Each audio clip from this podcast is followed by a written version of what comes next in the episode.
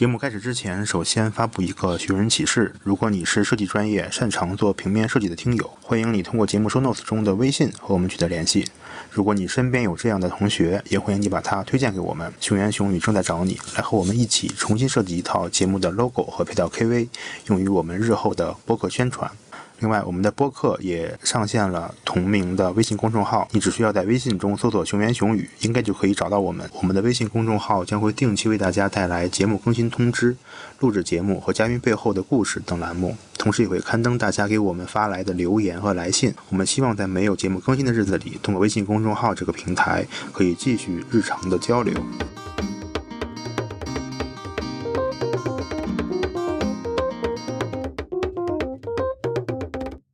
熊言熊语的听众，大家好，我是思考问题的熊，欢迎收听我们最新一期的播客。今天呢，我们要聊的一个话题是跟所有的硕士、博士，包括已经工作的一些同事很相关的。因为近期其实，嗯，有好几件比较热门的事情，都是在跟我们硕博生活相关的。比如说比较难过的一些跟自杀相关的事件。那我们其实延伸开来呢，这里面就涉及到很大一个问题，就是关于呃生活和我们的工作如何平衡的一个话题。那这也是我们今天想聊的一个主题。呃，今天呢，我们的节目其实算是一个小小的串台吧。呃，因为我们之前的一位嘉宾担担面，他现在呢也开了一个自己的小博客。现在首先让他再做一个自我介绍吧。各位听众，大家好，我是担担面。之前跟熊做了一期关于知识分享的播客，然后这一次呢，我又继续抱着大腿来蹭又一蹭一期播客好了。然后我现在自己是做了一个很小很小的播客，只是更像是自己的一个 audio blog，当一个咸鱼来收听了。比如他最近做了一个自己关于。手机的那么一个测评哈，挺有意思，大家可以感兴趣的话关注一下。到时候我们会把节目的这个链接放在我们 show note 里。因为我跟担担面目前还都是在一个读博士的状态，还没有毕业。然后我们也请来了一个已经工作了有一年多一点时间的一个嘉宾，他叫小野，然后让他来自我介绍一下吧。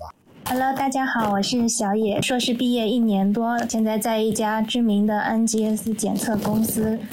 嗯，之所以请那个小野来，是因为他可以站在一个工作的视角，然后真的来体现一下所谓的工作和生活的平衡。如果我们这个就是在听节目的这些同学们有可能要工作的话，那也可以感受一下他在自己的工作中是如何理解所谓的工作和生活的平衡的。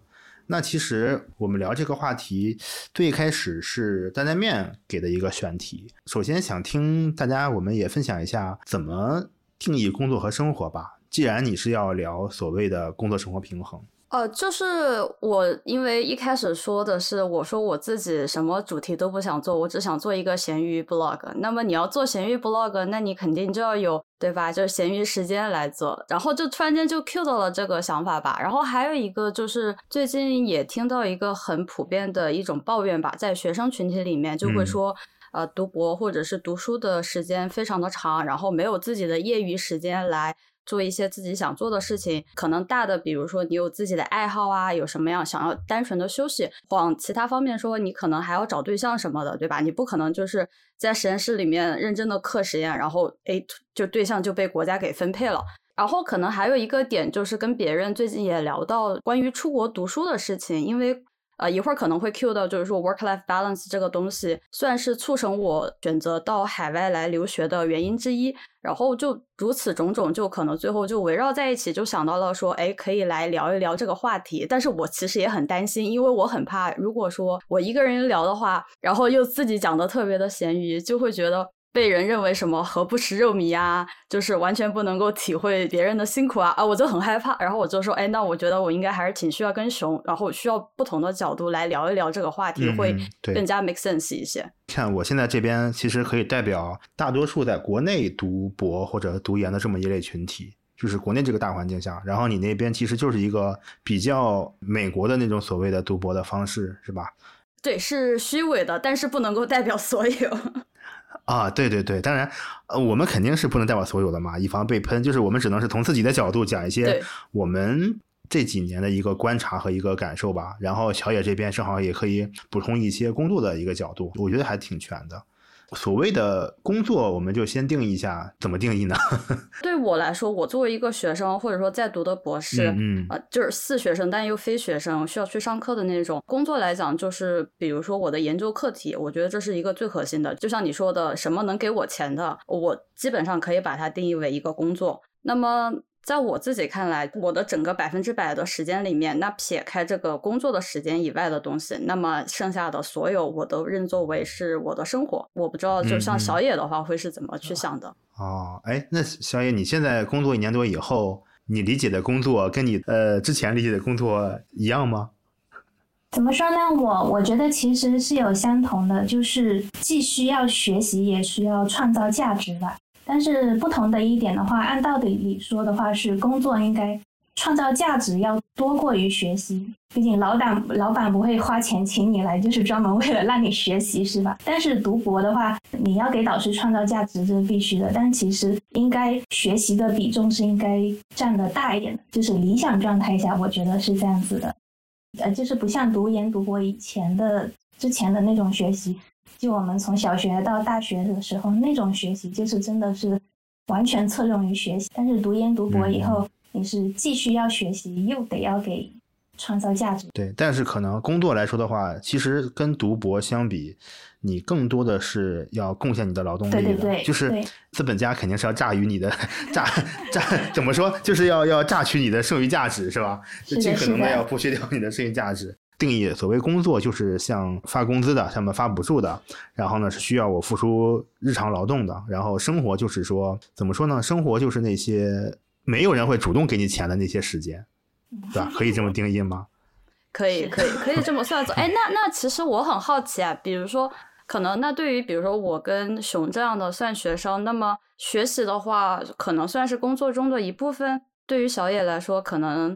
我我不太确定啊，可能你也需要学习一些新的知识在公司里面。那你认为他可能更加倾向于是，比如说像工作一类呢，还是说是个人的，就是生活一类呢？还是说你就觉得，哎，可能就没有不需要分得那么清？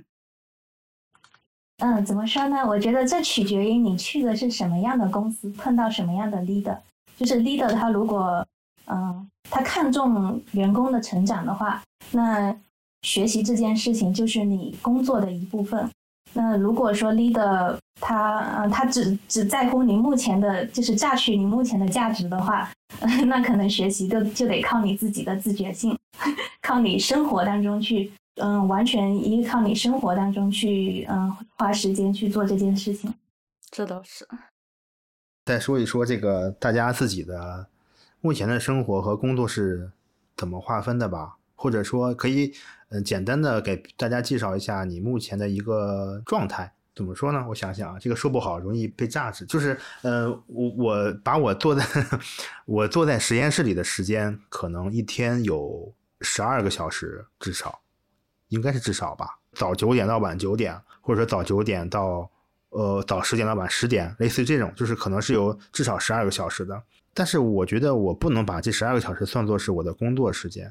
因为我可能这十二个小时里面会有接近于，我觉得啊，会有至少四到五个小时是处于一个摸鱼状态的。吃饭你可能会走神儿或者玩手机之类的，刷刷什么，呃，可能跟你的课题本身没有强相关的东西。我觉得有七八个小时在工作吧，然后其他的时间就是日常的吃喝玩乐什么的。而且我有一个感受哈，就是还挺明显的，我就是我自从搬了家以后，我搬到一个离实验室很远的地方，就是坐地铁的话，上海你大概要半个小时的时间。感觉我的生活和工作从搬家以后真的分开了，就 就是是因为有对象了吗？我觉得。呃，不是，不是的，不是的。就比如说以前我住在可能离我们这个呃实验室可能就是就是五六分钟的时间，那你其实就想着啊，我晚点回也没事，或者我早点去也没事，我可能待到十点半、十一点也 OK。那因为现在你可能要赶地铁，对吧？他有末班车的时间，然后你就会知道自己我必须可能在九点或者十点这种时间段内我要走，而且你会路上再过半个小时那种地铁的晃隆晃隆的那种的生活。然后当你到家那一刻，你就感觉哦，好像有一种下班的感觉。就是我我目前反正这一两个月这种状态，就是感觉好像呃通勤时间的长增长增加，然后某种程度上让我好像能够区分一点自己的生活和工作了。而且我很久都没有周末去过实验室了。我想对于大多数呃硕博生来说是比较不同的一点。也可能是因为我这边，比如说呃女朋友在这边，对吧？周末可能会呃转一下，或者是休息一下，也是我目前的一个状态。所以说，这是我自己的一个生活工作的划分吧。一般周六日是基本上不太工作的。然后晚上可能也不会到很晚，可能我的作息在很多人听起来会非常的奇葩，我也不太建议大家模仿。就像刚刚熊讲到的，熊是比如说早九晚九，然后十二个小时，但是中间可能有吃饭或者是休息的时间吧。那么因为我是化学专业的，所以我会做实验，然后再加上出于我实验上的特性，它很多时候它要求在一个比较连续的时间内需要工作，所以。久而久之，就培养成了我的一个习惯，是我大概早上八点就会就位，就在实验室里面开始工作，然后一直工作到下午四点，就这中间是没有休息，也没有吃饭的时间，就我不太吃午饭。呃，我的习惯是在前一天大概会计划好我需要做什么样的实验，我就大概会清楚，比如说我在某一点会做一个什么样的实验，然后大概多久能结束，以及我可能还要去预约一下仪器，所以说整个流程下来。这个算起来大概八个小时，那基本上这个时间是全部压榨完了。就一旦我实验一做完，然后我可能就打包回家，因为我还要回家做晚饭嘛。然后因为肯定跟室友在一起，所以我们会倾向于把时间错开，就有的人早一点回去，有的人晚一点回去。那么我就是早回去的那种。而对于一周工作几天的话，我一般肯定至少五天会有。然后剩下周末的时间，我老板反正是从来不催的，就他也不会管你周末工不工作。而我的话，可能更多的是看情况，如果我需要的话，那我就会去；如果我不需要的话，我可能也就在家里面了。那么剩下的时间，可能像就是四点钟以后的话，我可能就会安排，比如说锻炼啊什么的。呃，还有就是可能会把阅读文献这一块的内容，然后比如说只是说在电脑面前工作的这一部分内容，会挪到家里面来完成。这样的话，晚上加起来可能就会工作到大概十一点钟。呃，但是中间的时间就没有那么。像白天的时间那样非常的连贯，而且非常的很有压迫性的，就比较 push 自己会把所有实验室的工作完成之后，然后把所有的文书工作、电脑上的工作全部打包回家。但是那个是在呃疫情期间的了，现在就已经是彻底混乱了，就基本上天天就在家面前，可能我不知道做十二个小时、做十五个小时，然后写东西啊，或者是改东西，就整个就被打乱了。就是你在那边是以下午四点一个分界线是吧？对，应该应该差不多是这个样子。然后到了那个点，然后当然如果说实验还没完成，我就继续做；如果说实验完成了，或者说今天的事儿已经结了，开着车然后就回家下班。OK。嗯，大多数你的同学都是这样的吗？就是你在美国也没有。呃，我觉得可能看实验课题吧。像比如说做有机化学的，就老合成了，就使劲儿使劲儿 做合成。他们的工作时间在我看来可能跟国内比较接近吧。比如说早上相对来说会去的晚一些，晚上九点呃早上九点十点大概这个样子，然后可能会工作到十二点一点两点，我不知道就。然后他们也会正儿八经的，就是出去吃个午饭，然后稍微休息一下。但这边美国来说，它一般只有一个小时的休息时间，包含了吃饭，所以说你就没有午休的时间。然后通常来说，这边的人吃晚饭可能会更加正式一些，所以时间会花的久一点。但他们就会晚上回去工作。然后还有的像比如说做一些仪器表针一块研究的同学，可能就是三天打鱼两天晒网，就是闲的时候天天无所事事，感觉跟流浪汉一样。然后真的就是你要去上那个实验的时候，可能就是零零七了，就你基本上就是通宵。像我室友经常就是四点钟、三点钟，然后蹬着小自行车，然后回来，然后第二天七八点又又冲出实验室，然后继续做实验，就比较极端的那一种。就总的来说，我觉得还是看课题吧，就课题需要你是怎么样的一个作息，然后就会特别明显。哦，那小野你来说一下，我们很想听一下这种社畜的生活是什么样的。嗯，怎么说呢？啊，其实你你的一天，我就是其实很多读研读博的人啊，都会觉得，嗯，工作以后就比读读博什么的要好多了，朝九晚五之类的，就是他们觉得是这样子。但我我觉得，如果是按他们这么想的话，那我可能还是挺惨的，因为我这么算下来，我可能我一天下来可能也有十一二个小时是花在工作上的，因为像我。就是早上九点多到公司，然后晚上的话五点到七点中间都有，就是某个时间，然后下班回到家以后吃个饭之类的，我可能就是到八九点的时候，我其实还还会有时候是加班，有时候是学习一些相关的，嗯，就业内相关的知识之类的，就是算起来，其实花在工作上的时间还是比较多的。是在公司里吗？就是你一般会吃完饭会再回去晚上？呃，不会，就在家里。那你们有没有，比如说传说中的那种，像互联网公司一样很强制的那种九九六？对对对，或者是周六周天也都要去什么的？呃，那倒没有，就是我们我们是随项目走的。像我其实也比较特殊，是吧？我我去年的时候开始进入这一行，其实也算是经历了一个转行。那转行的话，因为自己对这个这个领域就是一无所知那种，所以自身存在一一些短板需要去弥补。所以我去年刚毕业的时候其实是比较忙的。然后今年的话，上半年年初，我可能经呃经历了一段。就是朝九晚六的这种稍微 规律的、规律一点的生活，然后下半年的话，因为我们部门进行了一些内部整改，然后就是之后也确实是压力大起来了，所以说，对，最近又是处于那种比较忙的状态了。所谓的加班，更多的是一种项目的需要，对吧？嗯，对。但是我们我们工作时间地点还是挺弹性的，就是。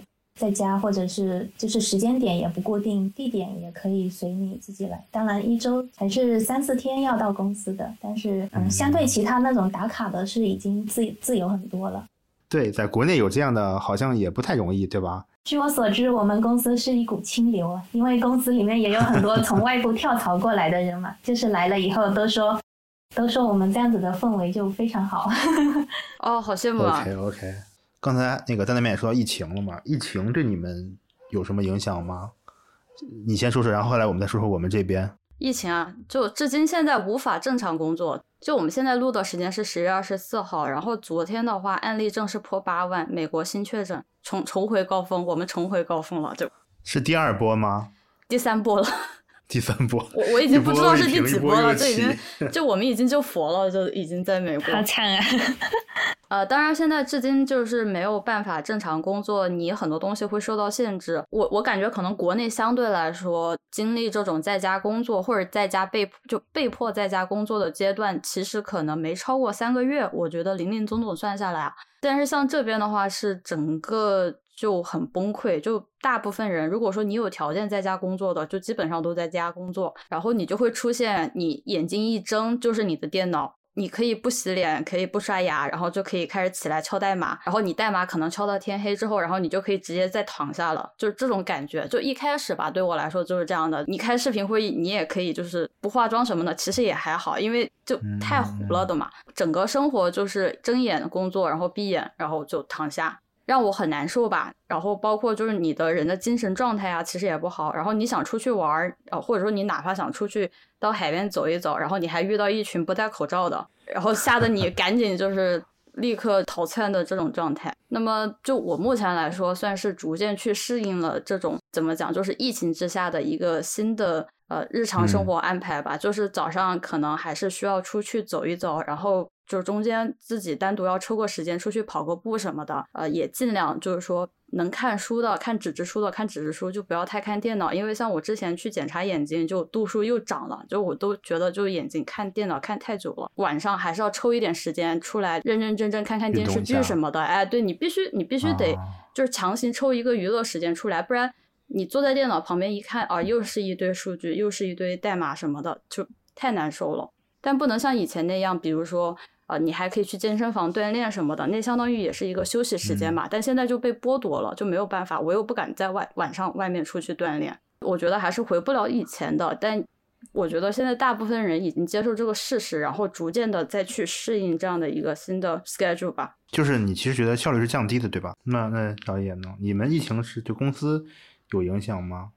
当时的工作，你们是远程全播还是怎么着？嗯，我们是二月多的时候回上海，其实持续了一持续了大概有三个月时间是在家远程办公的。哦，其实没有多大影响，我反而是通过疫情，我过上了一段时间挺规律的那种生活，就是 就是早上八点多起来自己洗漱，然后做个早饭吃了吃了，然后九点多开始工作，然后到晚上的时候。就是也是吃完饭休息一下，然后会稍微运动一下，然后再接着工作之类的。因为整个疫情期间，所有饭那些都是自己做的，反正是过得呃，就是疫情结束去公司，大家都说瘦了，然后气色也好了。而且，嗯，相对好的一面是，它让我整个冬天都在温暖的房间里度过。哦，就三四月还是挺冷的嘛，但就是不用不用在外面通勤了，都在 都在房间里面过去了。对对对，我同学在纽约的话，他也说他几个月不见他的老同学，老同学都说啊，你变白了，就你知道吗？你就在家里，哎，对对对对对，然后。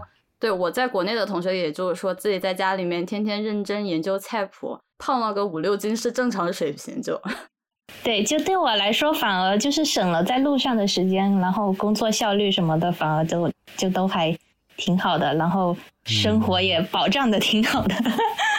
我因为其实国国内比较严重的就是，其实是过年到。大概是六月份那个阶段吧。呃，我其实感突然那个时间段，我意识到我在家里这么长时间待下去，我是完全没有办法正常工作的。就是那几个月，我完全就没有什么状态，因为你可能每天醒来还要想中午吃什么，晚上吃什么，然后你吃完饭还要洗碗，对吧？就是可能感觉这些事就把你一天都串起来了。然后我自己呢，就是完全没有什么精力，或者没有什么这种。精神去做我的那些课题啊，所以我也是跟在那面一样，觉得很难很难。就是疫情让我的工作效率是降低的。你工作的时候没有思考过你早上吃什么，中午吃什么，晚上吃什么吗？这这也穿上了我的一天，不管在任何情况下，就是我我可认真了。不是，就是你知道食堂里永远只有那十个菜，就是你无非是那十个菜的排列和组合，而且你餐盘拿上，然后餐盘放回去。但在家里面的话，你多了很多。我不知道公司是什么样的。你你那属于没有人给你压力，像我们是还是正常周一跟周五，老板都会问进度跟就是结果的，所以说你是到时候是必须要呈现的，所以说就 不存在你这个问题了。哎，小野，其实我不想起一个问题，像你自己做饭呢，还是说可能比如说公司有那种工作餐，然后晚上或者是可能在外面吃啊，还是说你就自己在家做饭这种？嗯。我们公司有食堂，但是就是自费的，没有说包包。嗯，午餐之类的没有。然后，嗯，我疫情期间比较勤劳，是自己做的饭。然后疫情一结束，又失去了那个做饭的动力，所以，对，都是外卖或者是去店里吃。其实这个点，我想 Q 的一个是什么呢？因为我发现就是在国内的话，你不需要，或者说不管是工作族还是哦学生，就是第一个事情是你可以用食堂来解决。对于大部分学生来讲，你不需要做饭，或者根本就没有做饭的条件。那么对于上班族来讲，就国内的外卖其实。其实还是比较物美价廉的。说真的，你跟美国的比起来，嗯嗯。然后另外一个就是你可以选择也很多，但是因为就是可能相对来讲，比如说如果你有九九六的话，你很难实现做饭的这个事情。那么对于我们来说，就作为一个留学党，然后不是那种呃特特有钱的，所以说会花很正儿八经的时间去考虑买菜、做饭，然后锅碗瓢盆什么的。所以就这一个时间你。就是你，比如像熊这样的话，就可能会意识到，就是说，啊，天呐，我可能每天花个一个小时、两个小时的时间来做一个饭，然后我可想把这俩小时，比如说整来看看书、写写代码、什么什么工作之类的。或者就是我不想想这个事儿，就我宁愿这两个小时我干点别的，我也不太愿意想做饭，还有这些事情，就感觉很难受。其实我我觉得就是就是工作以后自己租房子嘛，有个厨房还是挺幸福的。但主要是就像熊说的，就是你去思考做什么，然后还有加上洗碗之类的，真的是确实这种杂事还是挺费时间的。所以我只有在就是工作就是朝九晚六的那种情况下，可能会去做这件事情。但是如果说晚上偶尔要加班或者是想要学习的话，就不会去做这种，就不会自己去做饭之类的。对，因为我就发现这个怎么讲，就在我看来，就做饭这个东西，当然一方面肯定是为了自己身体好，因为你知道吃了什么。然后像美国，如果说你点外卖的话，呃，就是一个是吃不完很浪费，另外一个就是就糖就是热量是爆炸的，就根本没有办法接受。那么必须得做饭。那而且所以说我其实是把做饭这个事情正儿八经的当成了就是我生活的一部分。那么我就想到，就是说，比如说在生活里面，我就会发现，呃，可能我在国内的话，这个时间在我生活中的占比就会非常的少。然后我可能会把，比如说做饭啊，就是还有一些杂事吧，就比如说还有就是逛街买买东西，对吧？很多国内就喜欢网购啊什么的，就我们还得就身体力行的得就是逛街，然后逛超市什么的。我记得国内有盒马生鲜这样的一些服务，对吧？那么可能我觉得，尤其是如果在国内读书的话。你会把这一部分做杂事的时间，然后划分到学习里面，这样的话，你就可能实现，比如说在校园里面可以就或者在实验室里面待十二个小时这样的时长。而对于我来说就很不现实，因为我没有钱去买就是饭。说真的，因为太贵了，你一份饭可能要十几二十美元，完全不值得，而且不好吃。换言之，就是我可能就会必须。在我的生活当中划分出这样的一段时间来，就是比如说要做饭啊，你还考虑买菜啊，还有就七七八八像你们说到的杂事这样的情况。就是说，这个做饭买菜对你来说是一个必选项，但于我们来说就是一个就是可选项，对吧？对对对，必须要在你的日常生活中分配出这么段时间出来，然后我们其实就可以不去这样。对的，所以也就在无形之中会去缩短我可能在工作场合中的时间，对吧？因为就像你说的，比如说你太晚回去，你有末班车，就我要是太晚去买菜，那菜也不新鲜了，对吧？店也可能会关门，所以就会选择像这样的情况，会花很多的时间会在生活上的一些琐事上。那那哎，小野，刚才我们两个都说的是，我和在那面说的是我们读书的时间的分配。你现在回想你当时研究生的话，你觉得？你研究生和你现在工作的这一块时间上的差别大吗？怎么说呢？我感觉我研究生的时候都不需要什么时间管理的，你反正就待在实验室就好了。对对对，我自己的一个很大的感受就是，因为我在国内读的本科嘛，我也就参加过，就是进过实验室做过一部分的科研项目，我就感觉在国内相对来说，你你过得像个学生就好，就是在校园里面。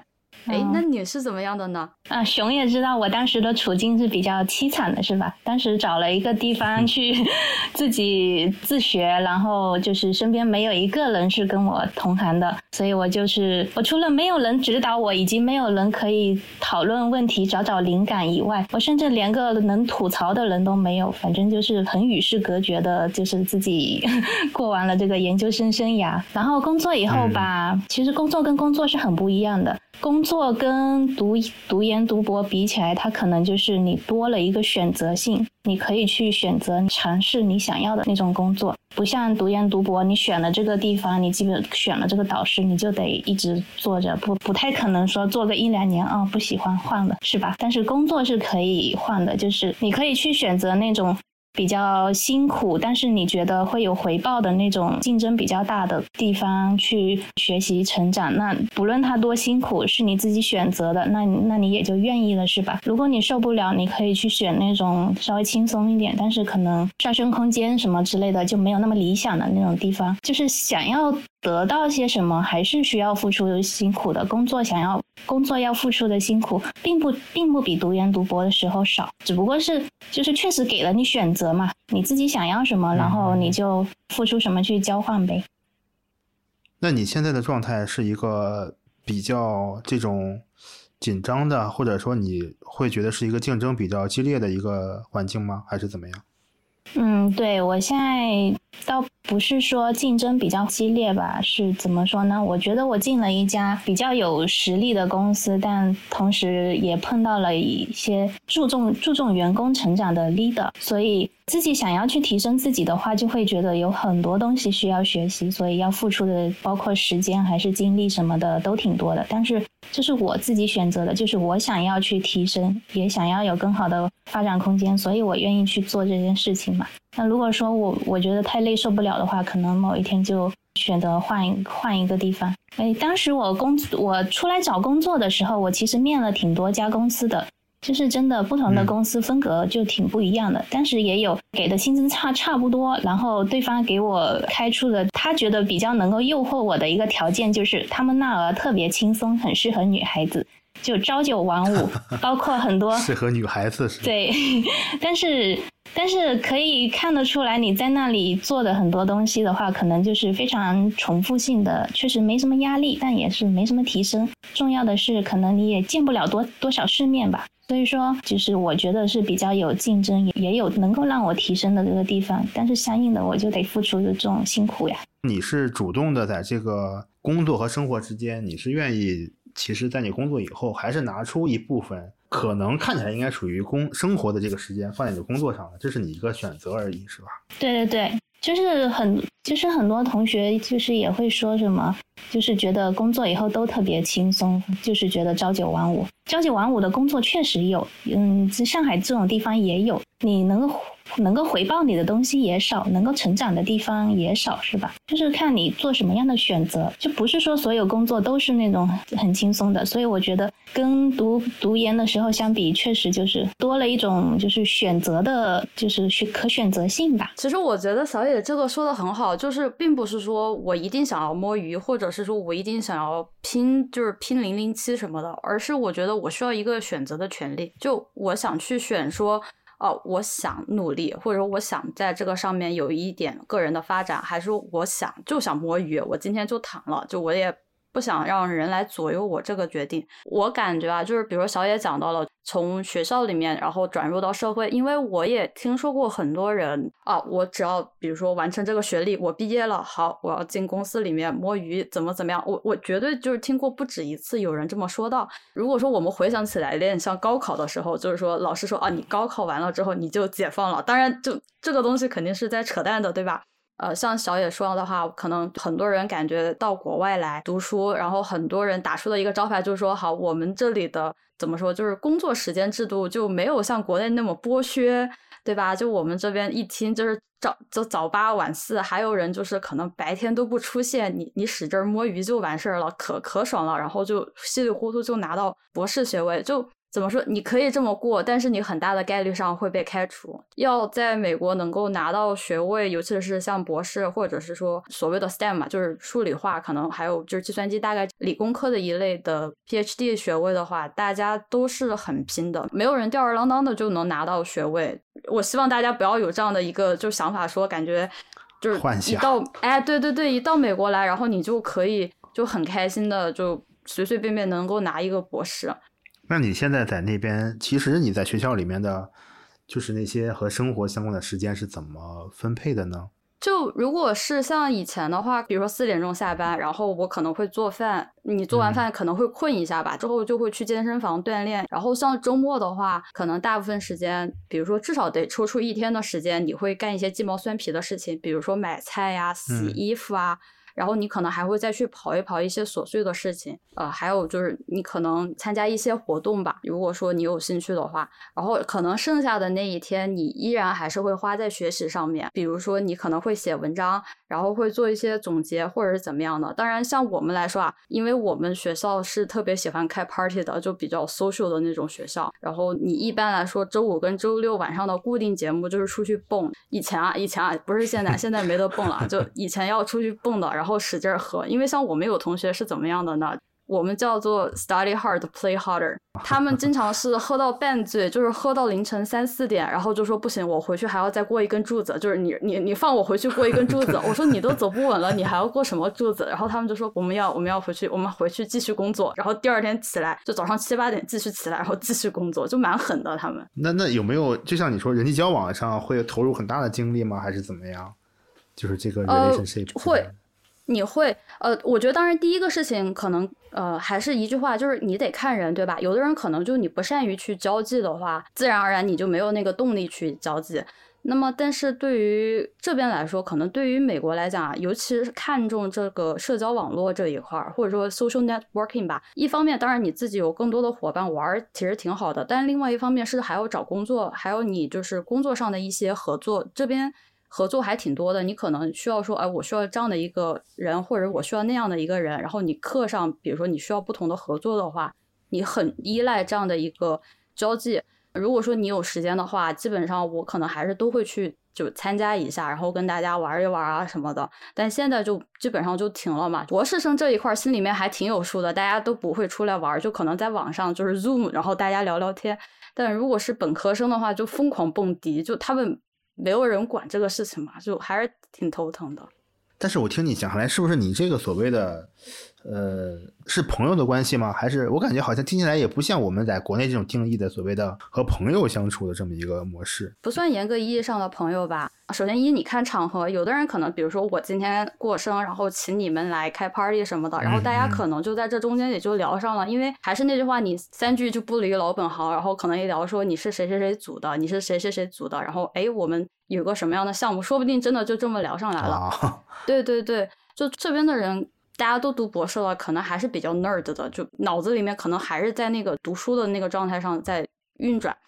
然后还有一种可能就是说，哎，聊到说，哎，最近可能又有一个什么样的活动，你有没有兴趣来参加？这边还有比如说有学生团体啊，还有一些有爱好的啊，比如说你做就是冲浪啊，或者是无人机，大概就是这样的一些俱乐部，还有射击俱乐部这样的。然后就说啊，那你要不要一起去啊，或者怎么样的？就有很多种的类型，然后甚至就是有那种就是专门拿来让你就是为了找工作而搞的一些所谓的 workshop 吧，大家专门会喊一群人来，然后我们可以相互 network，然后可以帮助就是相互帮助可以找工作，有很多种不同的类型。这边很难会去介意说哦，这个是我的朋友或者是怎么样的，没有讲就是当然如果说真的是以后会发展成私底下非常好的朋友，那是另说，但是。像这种就可能喝喝酒，或者是大家出去一起在 party 里面出现这样的，可能就是说啊，这是谁谁谁，就我认识。我觉得更像是，其实这种社交，我们虽然它是生活上的社，但是我感觉更像是那种为了工作而做的生活上的一种比较偏偏有一些目的性的社交吧，不是那种纯粹的呃喝酒聊天之类的。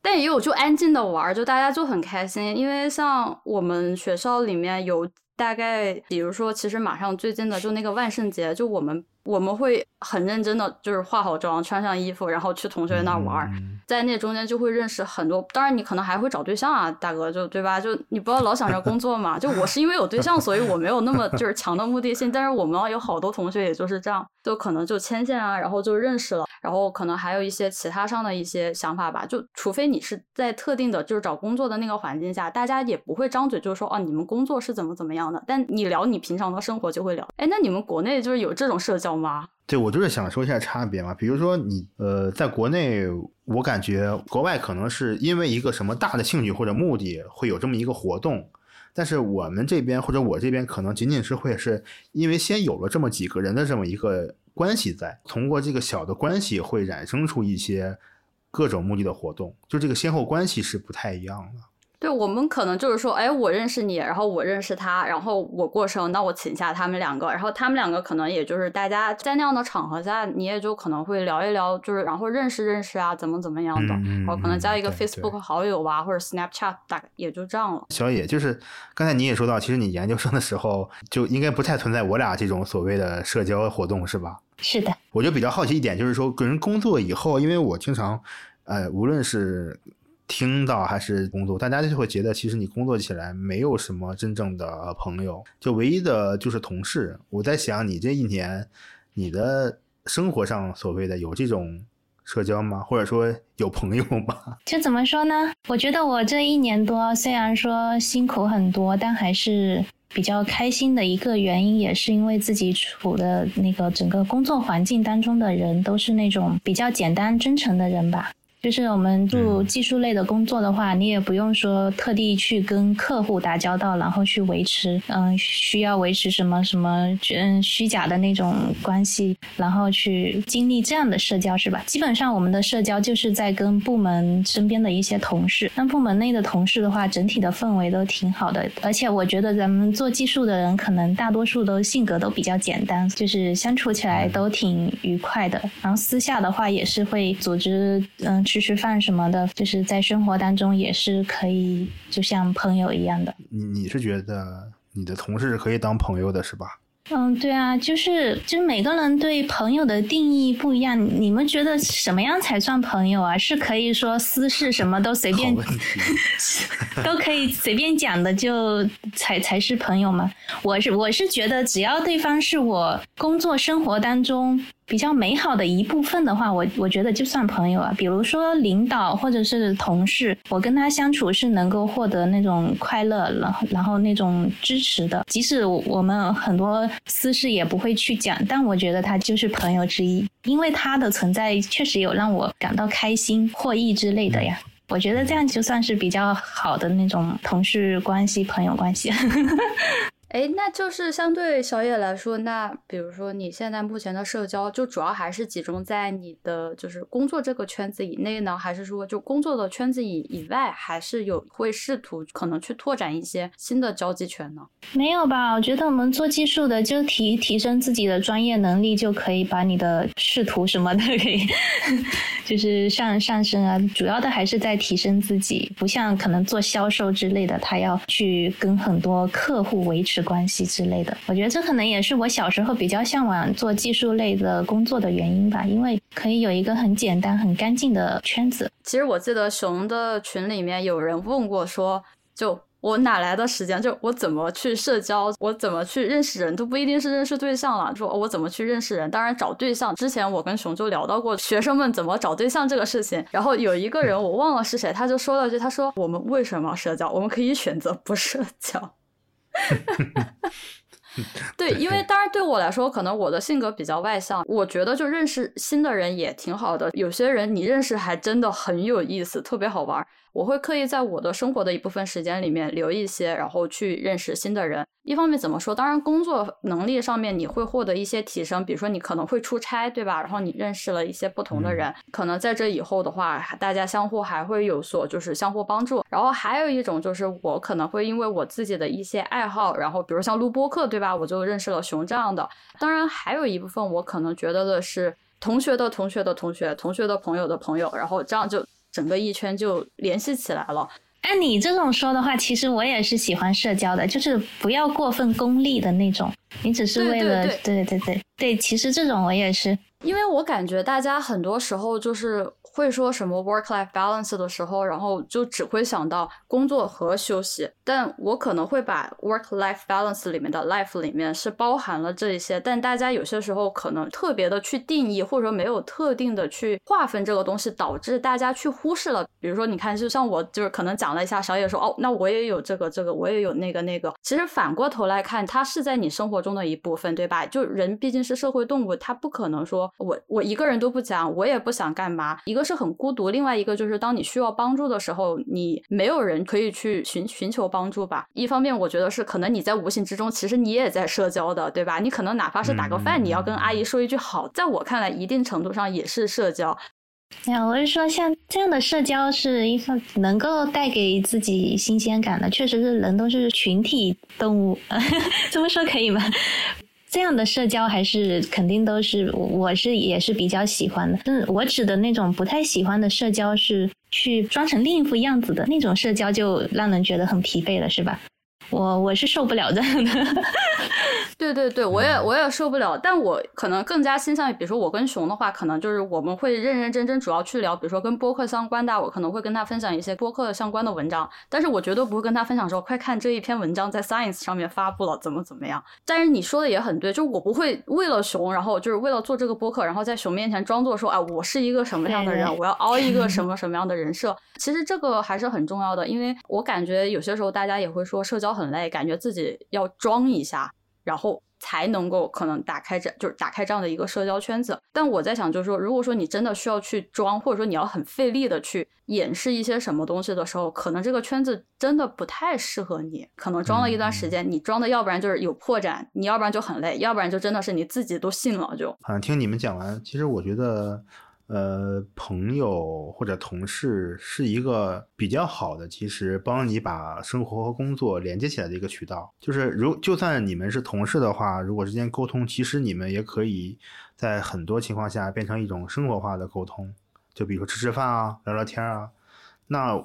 即便你们是朋友的话，也可以会可能聊到一些合作上、工作上的事情。就是我觉得这个都都挺好的吧。我现在的其实个人的想法，一般会首先会直截了当的去因为一些需求去认识一些人。比如说，我假设我想要做一个什么事情，我需要人帮助我，或需要向人求助。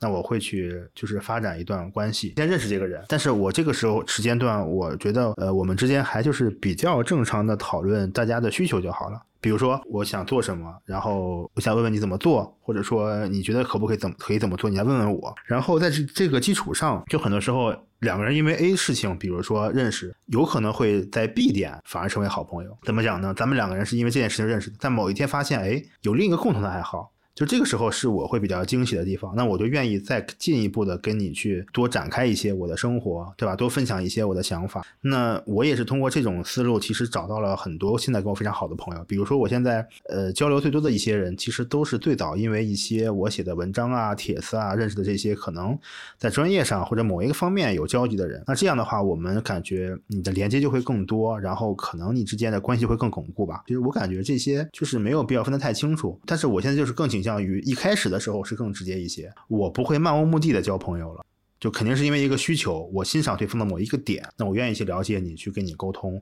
那如果呃缘分不到，或者说三观不合，那我们就到这个地方就可以结束了。那假如说好像还三观挺合的，或者有一些共同点，我们就可以再深一步的交往。我是这么一个一个观点。其实，因为熊这个事情说到一个点什么呢？你要交友，你是出于一个目的，而工作方面可能是工作一方面。但你也提到了一个东西，爱好。就爱好可能就跟兴奋剂一样，就我适当的要在生活当中就是去添加一些，而且我是那种需要靠新鲜事物来刺激我自己，就因为工作也太累了嘛。你可能会去学学烘焙啊，或者干嘛干嘛的。说到这一点，就。我自己可能安排的时间其实真的不会特别多，就可能更多的是通过一个碎片时间来培养。我不知道现在像在工作里面的话，像小野这样，就你已经有了一些固定的爱好呢，还是说就你也会试图去寻找一些就新的爱好来就调剂生活？嗯，怎么说呢？我才工作就是一年多一点点吧。在前半年的话，因为自身的那个特殊情况的话，我其实工作压力还挺大的。那后面的话，反正总体来说，我闲我经历的闲的时间还不多，所以我没有太多机会去发展自己的爱好。但是我之前是是有这个计划的，因为我像我我小时候就挺喜欢画画之类的。当时其实原本是打算报班去学，就是学习油画之类的。那后来的话，因为公司的一些政策调整的话，也把这个计划给搁置了。只是。自己闲暇的时候，自己会稍微画一画，但是投入的时间不多。嗯，我感觉你好像其实就把工作当成了生活的一部分，其实，在你这儿好像并没有特别的区分。对，因为我觉得我现在工作的还挺开心的，主要是因为我在工作上就能够有有接触到一些能给我新鲜感的东西。然后也有有成就感的东西，包括同事之间的关系也很好的话，就可以从同事身上就得到一些相处的快乐吧。我本身还挺喜欢自己的这个工作状态的。你觉得其实工作的好坏，很大程度上其实决定了你生活的质量。就是小时候就看过一句话说，人的一生绝大部分的时间都是花在工作上，是吧？所以你一定要选择一个自己喜欢的工作。我小时候就是这么想的，所以我去我选择了做技术这个。一方面是我觉得它可以保证我有比较干净的社交圈子，就是不用为了利益去刻意去维持那种社交关系。另外一方面就是我自己这个人确实是对一些技术上的东西有这个向往吧。对，嗯，所以说我觉得现在的工作性质就是本身是我自己喜欢的，再加上担担面一样，我也是个很喜欢新鲜的人。那我读研的时候，我的一个最大的痛苦来源之一，可能是因为就是我在那个封闭环境里面，几乎没有任何能够带给我新鲜感的东西，心心态上处于非常倦怠的那种状况。但是到了毕业以后就不会这样子了，因为本身工作上的话就有很多学习的机会，包括也有各种不同的人的话。部门的人还是挺多的，三四三四十个，然后包括还有一些外部学习机会，嗯，能接触到的人和事还是比读研的时候要多很多的。然后加上工作上工作内容的不同吧，也是能带给我新鲜感的一些东西。包括你如果做得好的话，还还会收获一些成就感，嗯之类的。所以说，我觉得这个状态就是我自己挺喜欢的。所以说，感觉他的那些兴奋的点在工作上就满足了，对吧？好像不不像比如说担担面这样，就需要会发掘一些兴趣啊，怎么样的。发展兴趣这个事情其实也想做吧，但是我觉得就目前来说，工作上的新鲜感还能够 给我一定的那种满足感。这个事情可以对这个事情可以放在后后面一点。了解了解。我发现一个很大的区别了，就是我从来不打算去喜欢工作，就我把它只是看作一个，就是他给我钱，我有一个职业技能上的一个发展。呃，可能这个稍微扯得远一点，就是我。既不会喜欢工作，我也不会去讨厌工作，而这样的一个态度，使得我可以在工作的状态当中非常客观的去面对所有的挑战。尤其是你在 research 的过程当中，你会遇到挫折，这是必然的。如果说我特别去喜欢科研什么的，反而会受到很大的打击。再加上我其实对化学这一块，或者说我整个不管是读博什么的，我看的就是一个很简单的一份工作。你可以去做前台，你可以去做后端，你可以去当码农，你也可以去读个博士。就在我看来，这些工作是一样的，对我而言，他未来的职业发展的曲线吧，可能就会升得更高，所以我选择了这样的工作，是肯定可以给我带来一些惊喜，也可以给我带来一些刺激，这是肯定的。可能对我来说，我觉得维度不够丰富吧，工作可能更多的带给我的是一个成就感，然后还有一些就是知识上的储备提升，这个是一定的。但它并不足以去弥补我，比如说在生活里面，因为我可能本身就是一个比较喜欢去玩啊，工作上面没有办法去满足我，或者说我也没有把太多的个人情绪投入在工作上面。明白，就是你其实算是一个呃工作和生活分开的人，然后才有可能谈平衡。可能小野现在他其实更享受的是一种呃在工作上的那些成就感，可他可以带到生活中去。让他已经感到比较有幸福感了。其实他并不太在意 balance，我是这么感觉的。但是我就 想问一下，刚才是吧？我想问一下，刚才小野说的，你说你的工作是会有一些新鲜感，但是我是理解的，产业界它更需要的是一种简单可重复的这么一个东西，它可以让你的效益或者是价值最大化嘛？那我我理解很可能你应该是，比如说，我随便举例子哈，就是你可能做一件事情。给 A 客户这么做，给 B 客户也这么做，可能给一百个客户都这么做，做一样的东西，那这个不是一种重复吗？你是怎么能保证新鲜感呢？嗯，怎么说呢？这种重复的工作确实是有了，是我工作的一部分，但不完全是。其实我之前经历过一段时间，就是确实我对这种重复性的工作觉得有一点点厌倦吧。但是，对。但但是他目前在我工作当中占的比重还不是很高。那么我在这个岗位上的话，我有这个岗位职责，毕竟我是拿工资的人，是吧？我有这个岗位职责去完成这一部分重复性的工作。那那另外还有很多工作是需要我去提升之类的，像那些工作就是非常能够带给我一些新鲜感和成就感之类的。我觉得那部分工作就是我喜欢的。我觉得你应该不太可能找一项工作，就是它完全全都是你喜欢的事情的。没有，我就是纯好奇，因为你刚才说的是工作是给你新鲜感的，我就是在想，我理解工作，嗯。可能会不会没有什么新鲜感？我觉得可能到你的境界够高的时候，你就会觉得这些都是套路重复的东西。反杀我，感觉很恐怖。没有人，你应该都会经历这样一个，就是从充满新鲜感的学习不断积累，到最后它嗯渐渐变成是对于你来说只是重复性的劳动这种过程。但是你当你到那种你觉得这事儿对你来说已经是重复的这个时候，你就可以去谋求新的职业发展。了，就是要更上一开始对岗岗位或者是的那种转型，你要去嗯新的一个台阶去上了。那那这这是一个过程吧？我觉得确实是。其实怎么说，我也确实，因为我也可能考虑会换一些呃具体的方向什么的。确实，我我能理解，肯定你前期其实都是新的。你知道我发现我们有一个巨大的 bug 吗？我们三个人里面。我们三个人里面还没有人到三十岁以上，应该是这样吧，对吧？就是可能工作了几年之后，第一方面是你可能会达到一个瓶颈，或者说你没有那么大的动力去学习、精力去学习，这是第一个问题。觉得我我当然只是只是我们三个作为学生又非学生吧，没有经历过，在一个 start up 的一个过程，就一个阶段上面，对对。那么觉得我感觉又要变成何不食肉糜的一个一个批判了，就是我们并没有成家，严格意义上来讲，就我们没有承担就是家。家庭责任。还是回答熊的那个问题，就是说，哎，我怎么去避免重复性的工作，或者说我如何去避免停滞不前？那么，我觉得最大的一个事情就是去学习。第二个点就是你要去长那个新的就是技能点，而在这个东西你是就是不可避免的会去占用你的时间。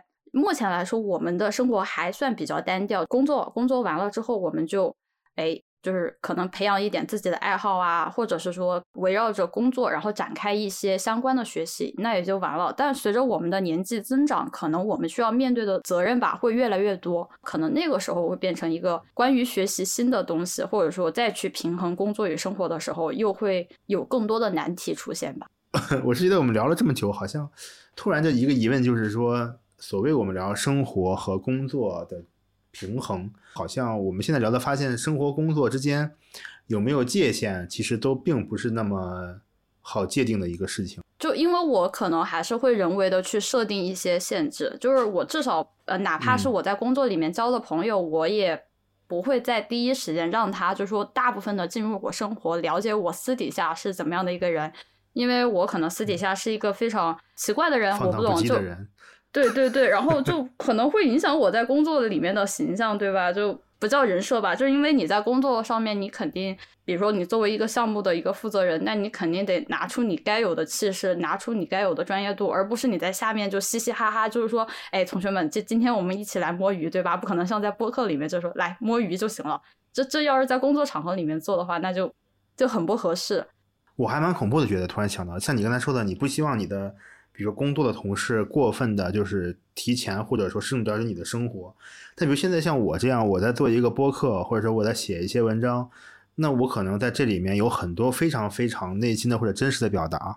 那那如果有一天我的工作的 leader 或者说我的同事，他们就是非常了解，或者说，当然这好像有点。就自以为是了，就是假设有人就是通过这个东西了解到了你很真实的一些想法和内心，然后但是你又不了解他们，我突然觉得好像是不是还蛮恐怖的？那我难道不应该让他们知道我的这些事情吗？但是你要知道，你一旦把所有的言论发布在网上，那他就在网上了。就你不能说，因为我发在网上，我又不能让别人看，那这个就是太双标，这是第一件事情。那么我可能第一个想的就是说，你任何发布在网上的东西，你哪怕是有被审查或者是没有被审查，你都需要对自己的言行负责，这是一个成年人应该有的觉悟。那么第二个事情就是，我可能不在意对方是怎么想的，因为我觉得说，如果你因为这个东西而质疑我的工作能力，或者是说我觉得你在工作上有什么毛病的话，那我觉得你这个人也是有毛病的，一定程度上。我不知道你们有没有遇到过。就是工作能力很强，但私底下就是德行有一点垃圾的那种人。我不知道你们是怎么去看待的。嗯，你们想象中的留学生的混乱生活里面，就是那种的男主角、女主角的那样的人，但是人家的工作能力非常的强。那么，如果说我作为工作上的一个合作伙伴关系，就当然好，内心里面疯狂谴责，但是我依然会去跟他就是认认真真完成工作，因为就是我跟他是工作伙伴。但是你说，要是让他进入我的生活，或者说认识我的。谁谁谁同学，这个是你不用就你不用去考虑这个事情了，就你再见。其实就像你的想法，我觉得可能是所谓生活工作的界限，不仅仅是对自己而言的，更多的是你对一个陌生人或者一个不太熟悉的人的一个判断标准。就是我跟这个人接触的一瞬间，我首先要帮他做一个生活和工作之间的界限，对吧？比如说我们是工作上的关系，还是我们是生活上的关系？嗯，这个是需要分清楚的。因为已经见过太多，就是你工作上和私人上是完全不同的两个人，在一个人身上，不能因为说他个人生活上有跟我不相同的一些想法的话，我就拒绝与他工作。因为你要知道，能找到一个人才或者找到一个在工作上与你的就是节奏非常匹配的人，其实是很少见的。当然，我就跟他工作就好了，我不需要就是说在生活上跟他有太多的交集，免得到时候大家打起架来就怎么收场嘛。但这种是所谓有没有必要分界限的？那像工作上，比如说你你可能在实验室在工作的时间是工作的，但是你回家还是工作的，比如说看文献啊，在分析数据啊，怎么样的？但是你在工作的时候呢，有的时候其实也在可能呃刷刷淘宝啊，或者买买东西啊，或者是干点别的事情。我个人是比较拒绝的，就我自己的习惯就是，我只要一到实验室，我做实验就完事了，我做完我就走。我基本上都很少坐下来，就除非是可能喝一杯咖啡这个样子。把能够所有的文书啊，比如说就是找你可以在实验室以外干的活儿，全部都踢开，然后把只能在实验室完成的工作全部压制到就在实验室里面，我完成了，然后我就走，我干嘛还待在那儿？撤就完事了。然后回来的时候，就是你工可能会作的时候更加灵会很一些。我很少会说在工作里面去刷淘宝，除非你可能就坐在那儿要我等十分钟，然后你打开手机刷刷微嗯博，那差不多。但就很难会说早上一上午十点钟到十点半，然后刷个微博，然后再看一看淘宝什么的，就很少。上班的时候有有时间摸鱼吗？嗯，没有，或或者说有这个可能吗？也不是说完全没有可能，就是你可能整整体项目不忙的时候，你还是中午的时候休休息休息什么，干点就是反正稍微休息一下都是。但是整体上我们在公司的节奏还是比较快的。我是生活当中有工作，但工作当中没有生活，是不是听着有点惨？就是像我最开始说的嘛，因为我们公司还是挺注重学习的，所以我们有时候工作时间会有一些各种会议需要学一些东西。那学了东西你就没有时间去做项目，然后可能你工作时间以外，你要花一点时间去把这个补回去。但是我个人觉得这个学习是值得的，愿意去付出这样的时间嘛。然后我想说的是，有一种不太理想的状态，就是读研或读博或者是工作的时候，你所有时间都要拿来，就是把你的生活就是帮别人干活儿。对，就是把你的生活时间、生活时间都给压榨过去，纯工作，而不是提升自己。我觉得这样子的一个地方是不太理想的。在这样的地方待着的话，可能就不太值得了。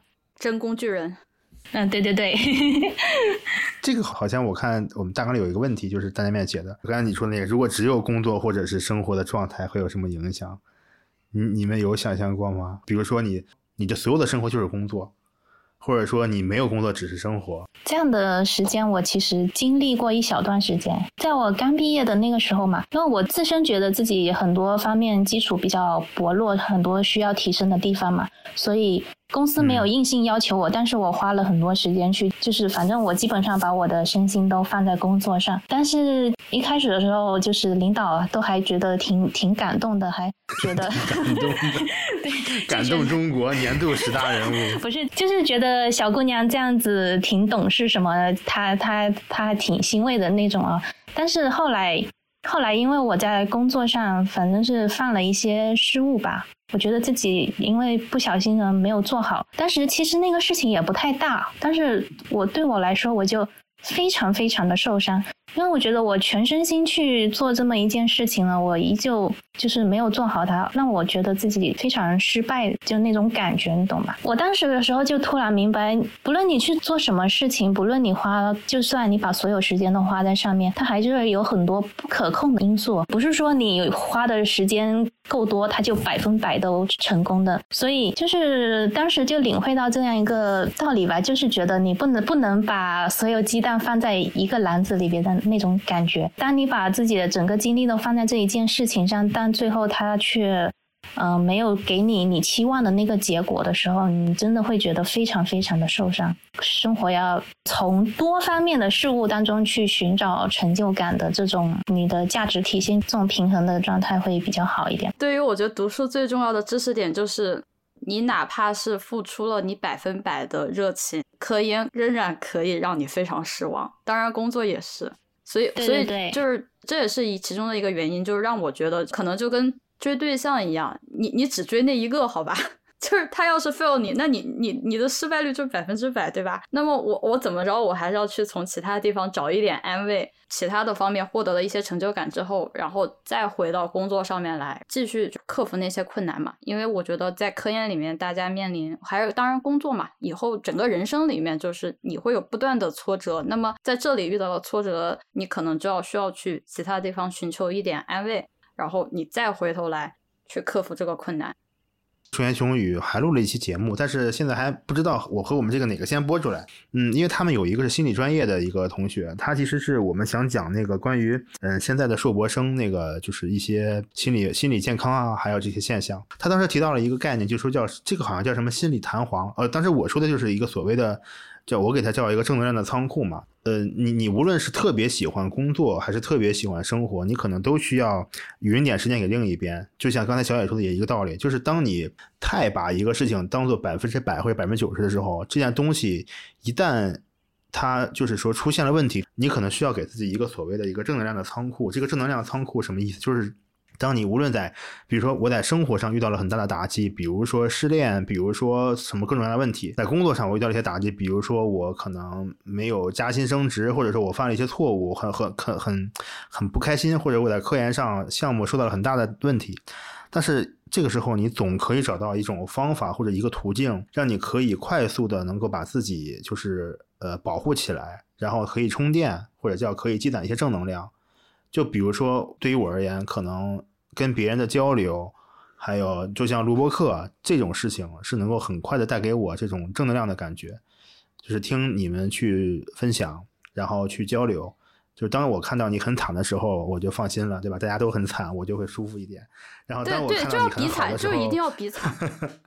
真的是，就是当我看到你很好的，你很好的时候，我就想，对吧？他都这样了，也能这么好，那我应该也可以。总会就是说，要有一个你能够给自己充电的地方。当然，当你某一个层面出现了一些失衡，或者说一些就是负的值的时候，那应该有一个地方是很安全的。你明确自己，那可以得到一些正的反馈。我觉得这个还是挺重要的吧。嗯，这就是我我觉得总是要有这么一个。地方在的，无论是生活的层面还是工作的层面，都挺需要的。嗯，对我，我觉我觉得这个话题可以关联到熊最开始说的关于很多硕士博士跳楼的这个事情。我前两年在读研的时候，我我不知道是因为我现在关注的少，还是确实确实前两年比较频繁。当时的时候。有很多的那个硕博士跳楼的那个新闻，然后我当时有看一个知乎讨论啊，就是有有很多人都在说，现在硕士博士什么的，就是心理承受到底就是学生心理承受能力太差了，没见过世面，为是为了这些什么事情就想不开，你大不了不要学位之类的，你好好生活下去也是应该，很多人就这么说嘛。但是我当时看到一个知乎讨论，我就我觉得挺同意的，他说之所以这些硕博士会。这样子这么想不开，是因为但现在国内很多硕士博士，他基本上就是处于那那样一种状态，就是他整个生活里面只有实验这这么一件事情。很多就是这样子熬了三年五年之后，最后居然连最基本的毕业都达不到，或者是导师因为各种变态呃各种奇奇怪的理由之类的，anyway 就是跟导师之间不融洽之类，他去想想不开，其实。就是就是因就是因为这种他他的生活里面，他整个生活里面完全只有这一件事情，那最后这一件事情还不理想的时候，这真的是对他对对一个人的那种打击是非常毁灭的。所以我觉得并不是说这些跳楼的人心理承受能力太差，而是真的是真的是承受太多了。还是要生活工作平衡一点的话，可能也会让我们整个人更健康一点吧，对吧？是的，大概就是这个意思。是的，我理解的所谓生活工作的平衡，其实我现在感觉自己做的平衡的不是很好，是因为我感觉我现在生活偏多了，就是 这个 这个好拉仇恨，对对对，开始了开始了。呃，因为因为怎么讲，我是很坦率的在反思我这段时间，就是我把很多的精力放在了一些跟我本身毕业并不是特别强相关的事情上。当我今年六月份意识到自己我不可能今年毕业的时候。我就突然间释怀了，我就放任自己，以至于我最近很长一段时间做的东西，并没有完全投入到毕业这一件事情上，比如说整理文章，比如说写毕业论文，反而还是在录播客，还是在做一些所谓的用我们节目里面刚才你说的在美国的那种 social，然后对于我而言，这样可能就生活的部分偏多了，所以我觉得可能我。后面这几个月应该重心更放在工作上，播客啊之类的，我还没有停的计划，因为我觉得这些其实已经变成了我生活的一部分，或者说它在无形中也帮助我完成了很多情绪的表达和负面情绪的宣泄，就是它可以让我在工作上能够不那么焦虑，能够没有那么多负面情绪，这个就是我觉得它是帮助我的，所以我会坚持下去，就是希望大家还是能够尽量的平衡一下。那不要把所有的重心都放在一头，而且一定要给自己找一个像我这样找一个你的情绪的抒发的地方。嗯，无论是工作上和生活上，还是要要平衡一些的。当你觉得自己不 balance 的时候，你应该尽可能的，嗯，学会一些取舍吧。熊担担面，就是刚刚那个话题，我有一点点想补充，是因为曾经一个一些朋友身上看到的，就是他们刚毕业的时候嘛，就很想要过这种 work life balance 的这种生活，所以他们找工作的时候就一直在找那种就是很轻松，可以可以 balance 的是吧？对对对，但是他去了那种进了那种状态以后，他又觉得学不到东西，而且升职什么的也。无望，然后就觉得工作的很没意思，于是就嗯又想要跳槽找工作，但是跳槽找工作的时候呢，一听说这个工作嗯比较辛苦或者是什么什么，反正就是会比较累的那种，嗯他又不想去了。我觉得是不是对于这样的人的话，他自身得去 反思一下，就是。不，这肯定的啊！就好比我，我又想闲，我又想要有钱，那你干嘛？你就上天呗。对对对，我觉得可能，尤其是对于刚毕业的人，你可能真的要想想清楚一下自己真的想要什么，以及为了你想要的东西，你愿意付出什么。就是你如果做了这个选择，你就不要去抱怨另一面了。可能每一个阶段，或者你每两三年会有一个自己的划分的比例。比如说，可能我我现在，比如说最近两年，对于我来说，呃，生活和工作七比三就算是 balance。那可能再过两年，对于我来说，我的生活可能是四比六才是 balance 的。就是就还是像，其实大家每条是一个动态的，就是你一定要在某一个时期内评估一下哪个东西对你更重要，就是一个动态调整的一个过程中，而不是一定是我们所说的呃五十比五十的状态。而且对于很多人来说，他们每个人的喜欢的 balance 也不一样。那可能有的人就是对这种呃工作的强度不敏感，那他可能 work 是八的时候，他已经就 balance 了，那个时候百分之二十就够了。有的人可能就是对那种天生的就需要更多的时间休息睡觉，那他可能他的 life 就需要是是七的样子才 balance。我们这里讲的 balance 更多的是一种你自我的认同，就是我觉得这样是可以的，而不是说我心里很扭捏的是。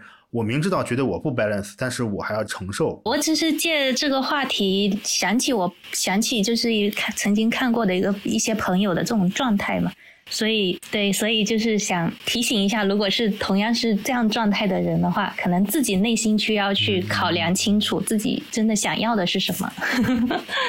对，这个这个肯定的，因为我觉得所谓的平衡，其中的一个代价就是你必须得牺牲点什么，我觉得很难两全。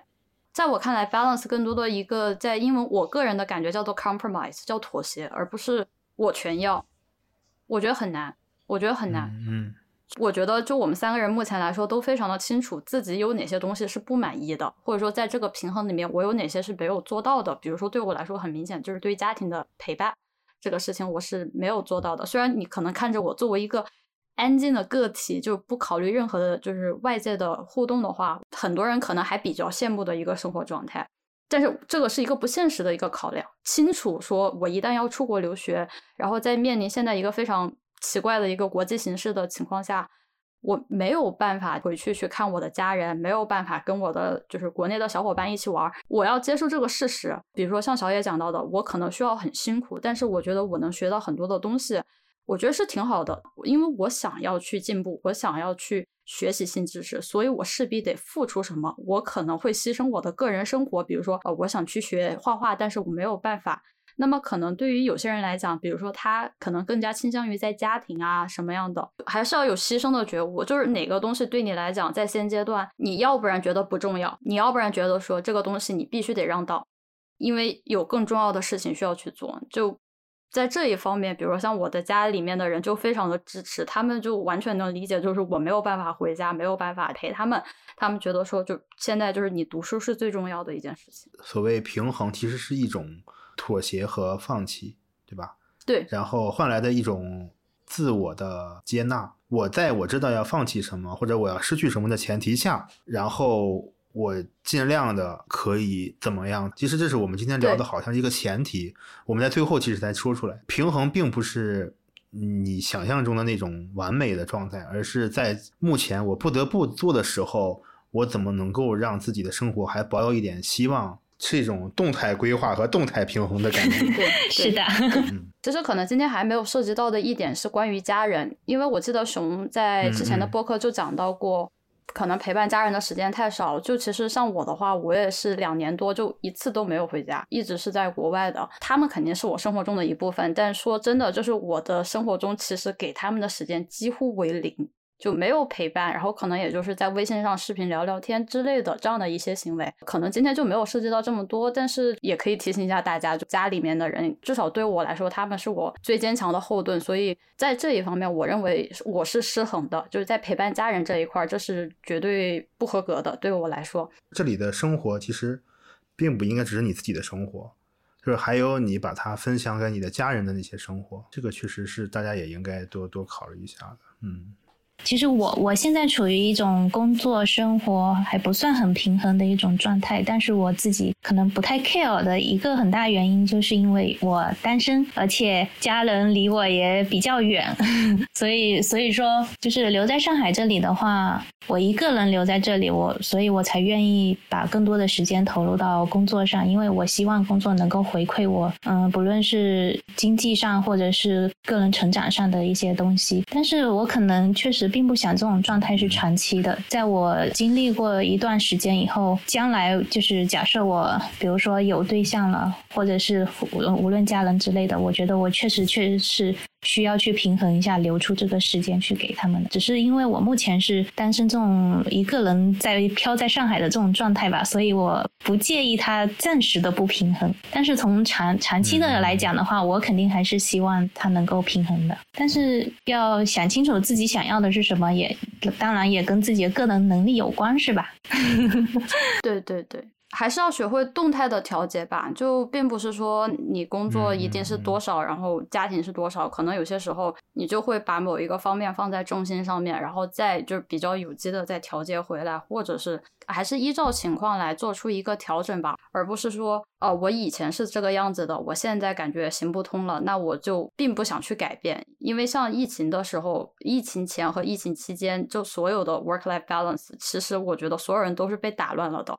然后很多人就会发出一个比较焦虑或者是失望的一种声音，就是我为什么不能像以前那样生活了？其实那个时候就你的生活就已经已经改变了，就不能够再按照说你以前的那样的一个 work life balance，然后去衡量或者说去评价你现在的这样的生活是失败的。大家都在这样的一个大环境下，其实已经是在克服一个很大的困难了。那么不要对自己太过苛责，或者说你自己就要想，就说这已经不一样了，我为什么还要拿同样的一个标准来评价这两个不同的环境下的 work-life balance 呢？好，感觉就就差不多了，我们也聊了快两个半小时了。那今天的播客就到这里了，那我们下期节目再见，拜拜，拜拜，拜拜。